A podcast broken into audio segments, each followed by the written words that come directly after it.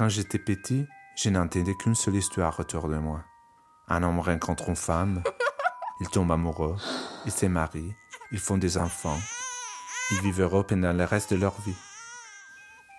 Je ne savais pas que la vraie vie était pleine d'histoires différentes dans lesquelles l'amour se manifeste dans des formes magiques et imprévisibles.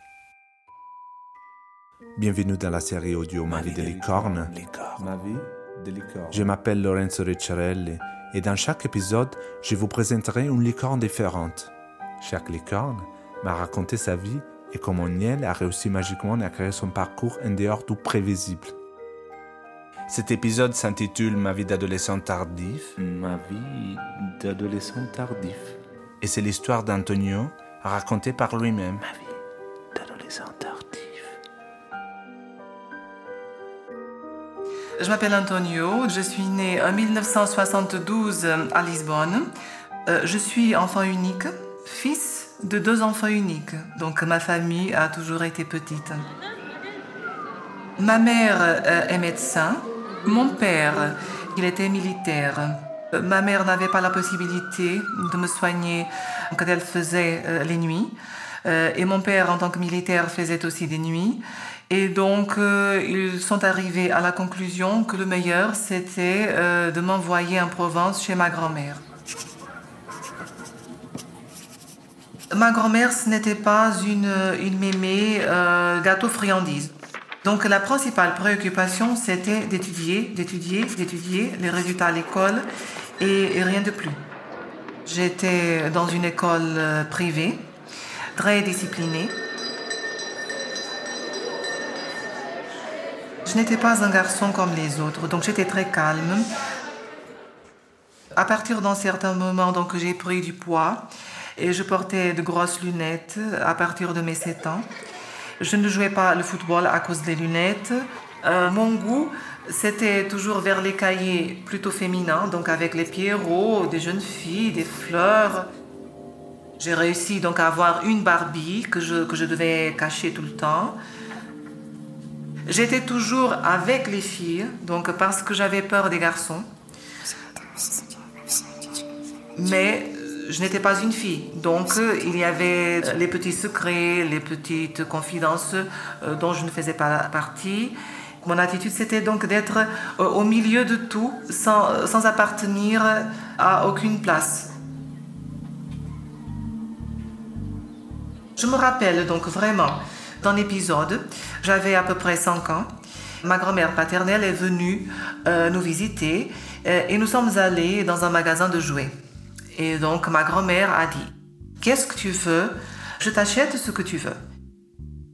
Et il y avait donc un Lego qui était une cuisine très jolie. Donc euh, ma grand-mère m'a acheté la cuisine. Et quand mon père a découvert que j'avais une cuisine en Lego, donc ça a été la catastrophe. Ça a été euh, horrible parce que les garçons ne jouaient pas avec ça, c'était, c'était une honte.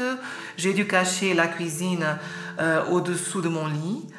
Donc je ne prenais pas vraiment de plaisir avec euh, ces jouets parce que c'était une chose interdite que je devais cacher. On me faisait sentir que ce que j'aimais c'était honteux. Et pendant beaucoup d'années, je voulais être une fille. À 6 ans, par exemple, à cause des jouets que je ne pouvais pas avoir, et comme le fait d'être un garçon, c'était un obstacle à les avoir, donc j'ai demandé à ma mère, Maman, je veux couper le zizi, et donc me transformer en fille. Et j'avais donc la conscience euh, très, euh, très nette de ce que j'étais en train de demander.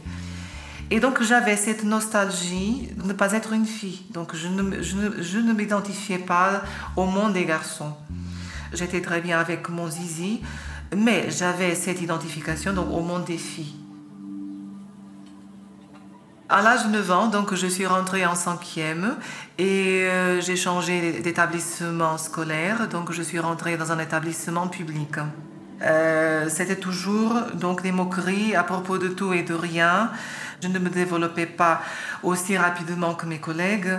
J'avais encore avec des rondeurs, euh, pas seulement à cause du poids que j'avais en surplus, mais parce que mon corps, c'est comme ça. Donc, je n'ai pas eu de barbe, par exemple. Ma voix, c'est la même voix, donc ma voix n'a pas changé. Je n'ai jamais eu encore d'homme sec, musclé, comme, comme mes copains avaient. Et donc, j'avais encore vraiment androgyne. J'avais un petit peu, un petit peu de mamelle, un petit peu. Donc, je n'avais pas de sex. Donc, j'avais euh, cette apparence de grand enfant. Et je voyais les garçons attirants. Et je me voyais à moi. Et personne ne voulait rien de moi. Et, donc, donc le décalage donc, a été très grand.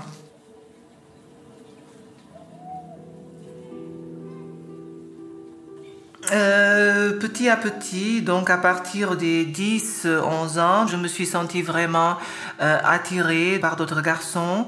Comme pour les jouer, donc, donc ça a été une tendance toute naturelle. Maintenant, ça ce n'était pas euh, une question de jouer, ça c'était toute une sexualité, toute une vie, d'adolescents et d'adultes que je ne pouvais pas avoir. Au Portugal des années 80, en Provence, c'était inimaginable.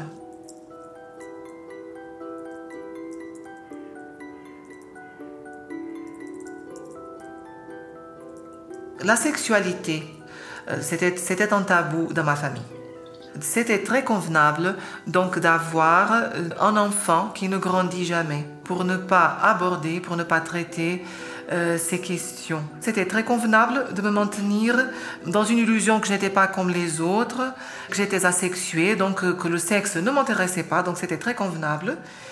Et c'était cette attitude.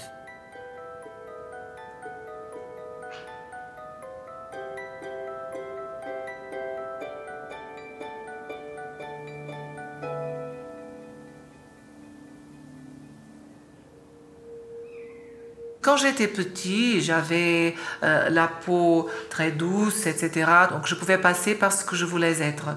Mais à partir du moment où ces signes de, masculinité euh, ont commencé à apparaître, j'étais en train donc d'éliminer les signes de cette masculinité que j'haïssais autant.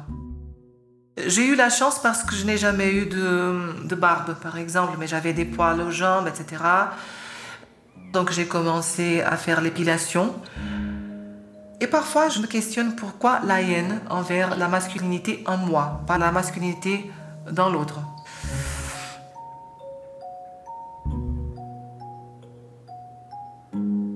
Euh, pendant le lycée, je n'étais jamais vue euh, parce que j'étais. J'étais toujours une autre chose. Au niveau de mon corps physique, parfois je passais par une femme. Euh, et moi, simultanément, et ça c'est ironique, je ne savais pas vraiment ce que j'étais.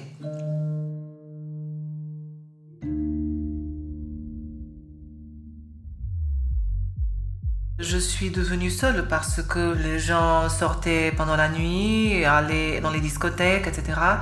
Et je n'allais pas dans les discothèques parce que, euh, voilà, euh, je pensais, si je suis humiliée à l'école, donc parce qu'à l'école, on a toujours les surveillants, on a toujours des, endroits où on peut se mettre pour, être, euh, pour échapper à tout ça, dans un lieu public, dans une discothèque, etc. Je ne suis pas protégée. Je serais très exposée, je serais très vulnérable. Et, j'ai dit, je, je ne vais pas supporter ça, ma vie sera totalement donc euh, une merde à 16 ans, donc euh, j'étais en train de traverser une rue. Et donc il venait une voiture et je me suis jetée euh, devant la voiture.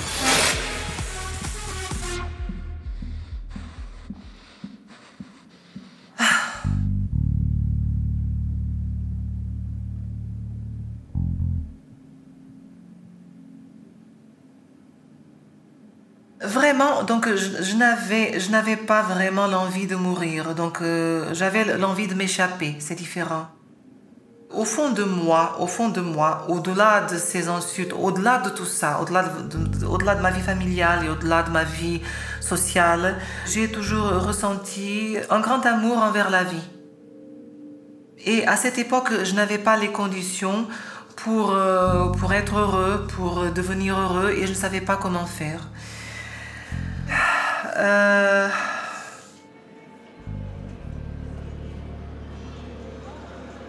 Donc en 1989, donc j'ai quitté la maison de mes parents en province et je suis rentrée donc à l'université à Lisbonne.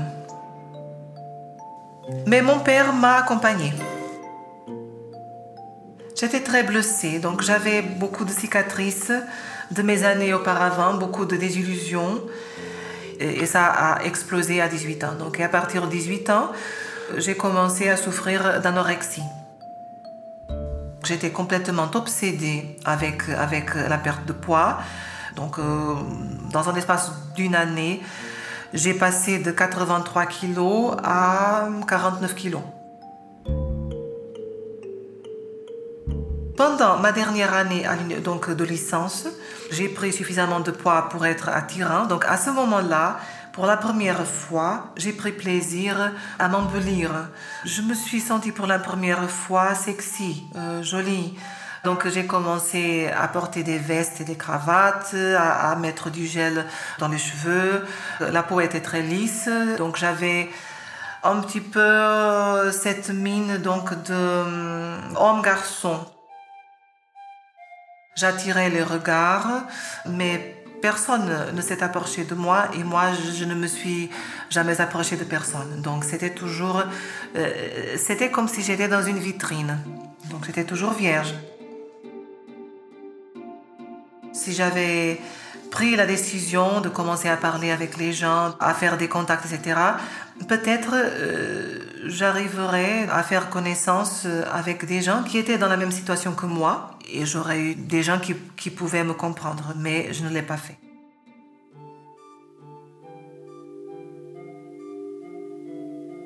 J'ai fait quatre années euh, donc de licence, puis trois années de maîtrise et deux années d'études pédagogiques. Mes études étaient essentiellement littéraires et linguistiques. Donc je voulais suivre les études donc euh, spécifiques pour devenir un bibliothécaire et échapper donc à l'enseignement public. Mais mes parents m'ont obligé à faire le cours pédagogique pendant deux années pour devenir enseignant. J'ai dû revivre des situations semblables auxquelles j'ai déjà vécu pendant donc mon statut d'étudiant. Parfois donc mes élèves, ils me demandaient mais mais vous êtes quoi? Vous êtes un homme ou une femme? Et je rêvais à ce moment-là combien j'aimerais avoir euh, un boulot où je pouvais entrer tranquillement, euh, d'une façon anonyme, sans, sans recevoir de moquerie. À 29 ans, donc, j'ai décidé d'abandonner l'enseignement pour toujours et euh, de faire des études pour devenir bibliothécaire et archiviste. Ce que je voulais, c'était donc d'avoir une vie anonyme, normale, sans être toujours pointé du doigt et je commençais à prendre de plus en plus le plaisir de vivre. Je suis retournée donc à Lisbonne. À partir de là, même si ça a pris quelques années, petit à petit, j'étais en train d'avoir des projets, des rêves. Donc mon père n'était plus là. J'avais euh, donc une indépendance comme, comme je ne l'avais jamais eue. Et ça a été un changement radical de ma vie. Donc j'avais une étincelle à mon intérieur d'optimisme. Donc maintenant les choses vont changer. Maintenant j'ai pris ma vie en main.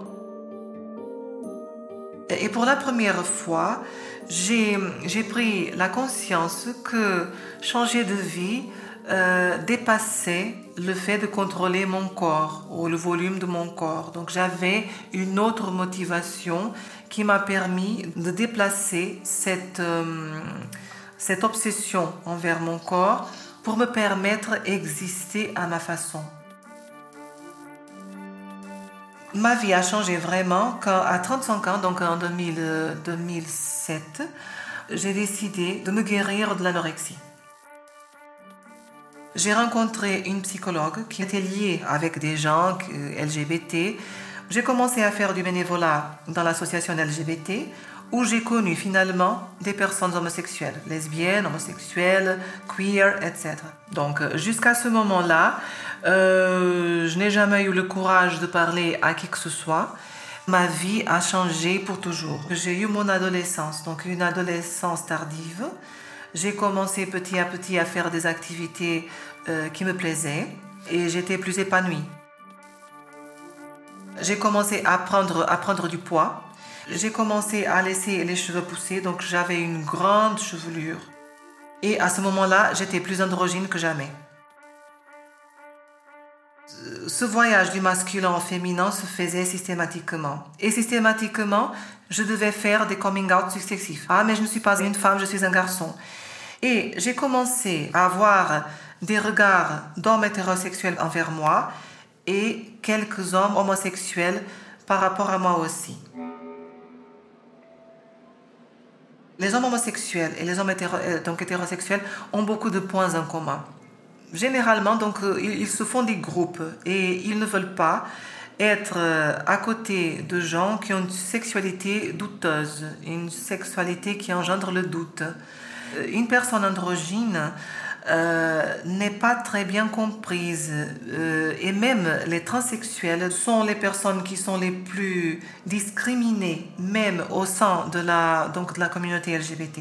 Et une fois de plus, donc euh, j'étais au milieu de lesbiennes et au milieu d'homosexuels, et j'étais, comme j'étais à la récré du lycée, donc les filles d'un côté qui m'acceptaient plus ou moins, donc les confidences étaient, pour, donc étaient parmi elles, et les garçons de l'autre côté. Les, donc les garçons, oui, donc ils m'embrassaient, ah mais tu es jolie, etc. Mais écarte-toi, euh, que tu ne te fasses pas des idées par rapport à nous, parce que ça serait étrange avoir une personne qui n'est pas transsexuelle, euh, qui n'est pas un homme à 100%, qui... Hmm, qui n'est pas le canon de sex appeal qu'on est habitué. Donc, laisse-toi rester euh, dans un petit coin, donc au coin des asexués. Euh, euh, jamais. mais c'est impossible. Mais comment peux-tu ne pas avoir des rapports sexuels? Laisse-moi te présenter à X ou Y. Non, jamais, jamais ça. Dans ce moment-là, donc j'étais très, très androgyne. donc j'ai réussi à comprendre que le regard d'un homme hétérosexuel envers une femme, c'est différent du regard d'un homme homosexuel envers un autre homme homosexuel. Et j'ai eu les deux. Euh, en tant que femme, en tant que les gens pensant que j'étais une femme, j'ai commencé euh, vraiment à voir le monde féminin. Les gens sourient plus aux femmes qu'aux hommes, donc les femmes sourient plus, donc euh, et, reçoivent plus de sourires. J'ai vu par exemple que les gens euh, s'offre pour donner d'appui donc à la rue. Donc avez-vous besoin de quelque chose, mademoiselle? Donc c'était un, c'est un monde totalement différent.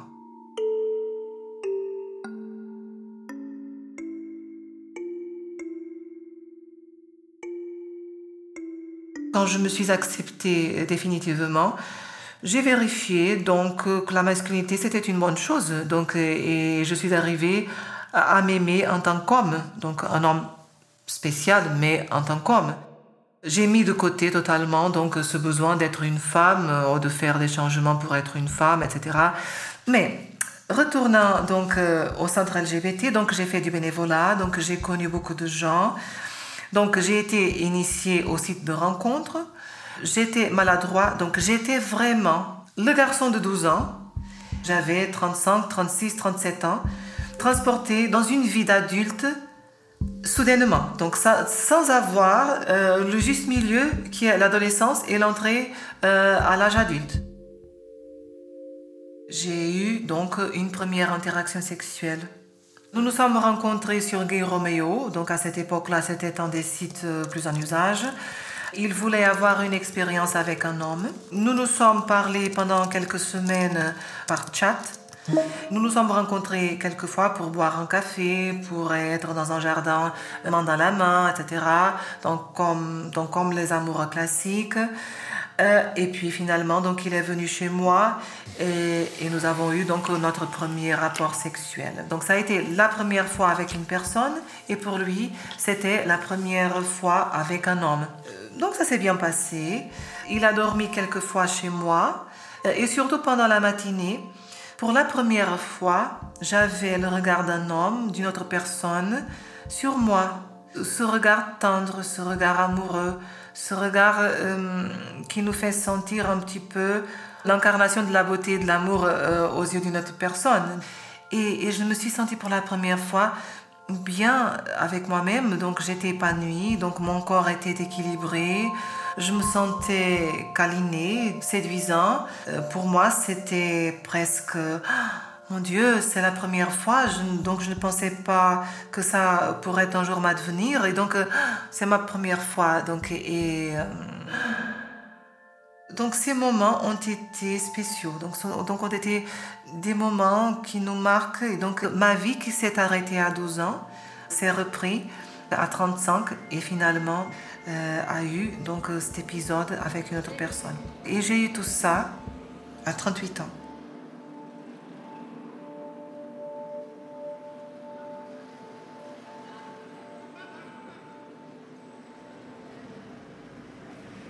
Après lui, j'ai eu une autre rencontre l'année suivante. J'étais dans le bus. Maintenant, donc, j'arrivais à regarder les gens sans avoir de peur, sans, donc sans retourner le regard. J'étais décontractée, vraiment. Euh, il venait de rentrer, nous nous sommes regardés, il était un bel homme. Il m'a proposé euh, d'aller boire un café et à partir d'un certain moment, donc, nous sommes venus chez moi. Et puis, donc, il m'a dit Ah, mais tu sembles un ange, un ange de Botticelli. euh, donc, quatre heures, comme si, comme si nous nous connaissions dès toujours. Pour la première fois, j'ai eu vraiment de plaisir sexuel. Euh, avec cet Américain, ce professeur d'art, qui, qui m'a vu aussi comme, donc, donc comme une œuvre d'art. Donc.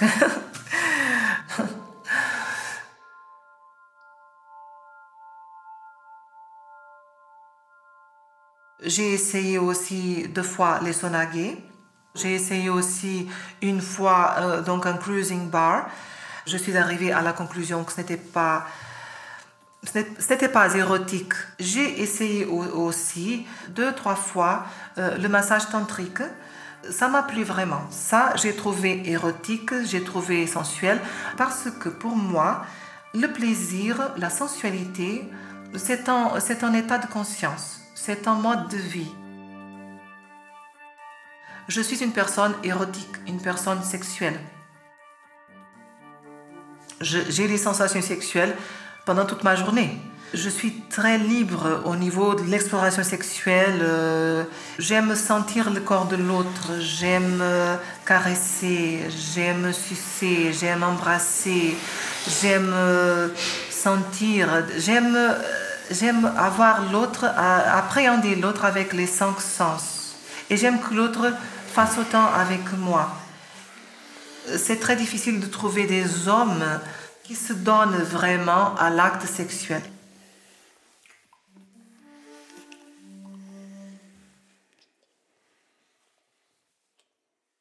L'année dernière, donc pour la première fois, pour la première fois, vraiment, vraiment, vraiment, je suis tombée amoureux. Nous nous sommes parlé pendant quelque temps donc sur Tinder, nous nous sommes rencontrés. Quand je lui ai vu, j'ai vu, ah mon Dieu, c'est un homme trop beau pour moi, donc euh, certainement ça c'est trop pour moi. Donc je l'ai plu. Nous avons fait l'amour une fois.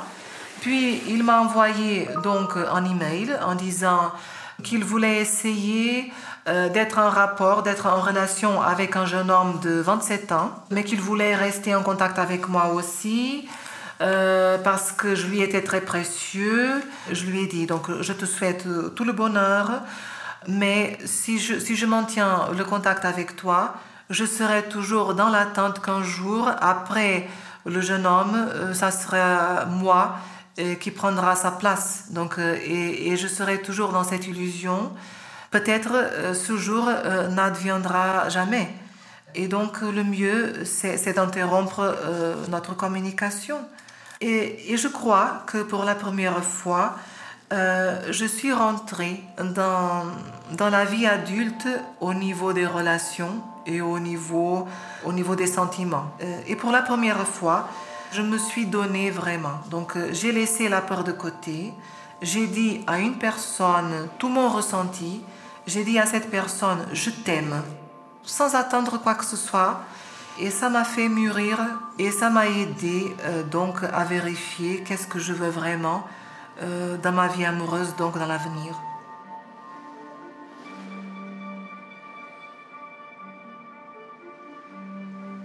Et maintenant, j'ai essayé de faire le deuil de cette relation. Je n'ai pas peur d'être avec des gens. Je veux faire d'autres amitiés. Je, veux faire d'autres rencontres. Je crois que, je mérite avoir quelqu'un qui m'aime vraiment et que je peux aimer aussi, qui ne fasse pas de jeu, qui ne fasse pas de manipulation, qui se donne aussi à moi aussi. Et, et j'attends ce jour aussi. Je crois que je, porte toute l'humanité en moi. Donc j'ai été confondue avec un toxicomane quand j'étais donc anorexique. Euh, j'ai été confondue avec une femme, avec un homme, avec une, avec une lesbienne, avec euh, un enfant, euh, avec un transsexuel. Parfois, les gens se disent, mais est-il un transsexuel masculin? Donc, une femme qui est en train de devenir un homme, ou est-il un transsexuel féminin Je ne sais pas quelle, est ma, ma fonction donc dans cette existence avec toutes ces expériences. Et je crois que j'ai une grande responsabilité de porter toute l'humanité, d'avoir euh, souffert tout le type de, discrimination, d'être tolérant par rapport à, tout le monde. Et, j'ai aussi donc la sensation que je suis toujours le jeune garçon, donc j'ai toujours le jeune garçon de 12 ans qui passe par la vie, par des différentes étapes, qui essaie de comprendre les adultes et qui croit à l'amour.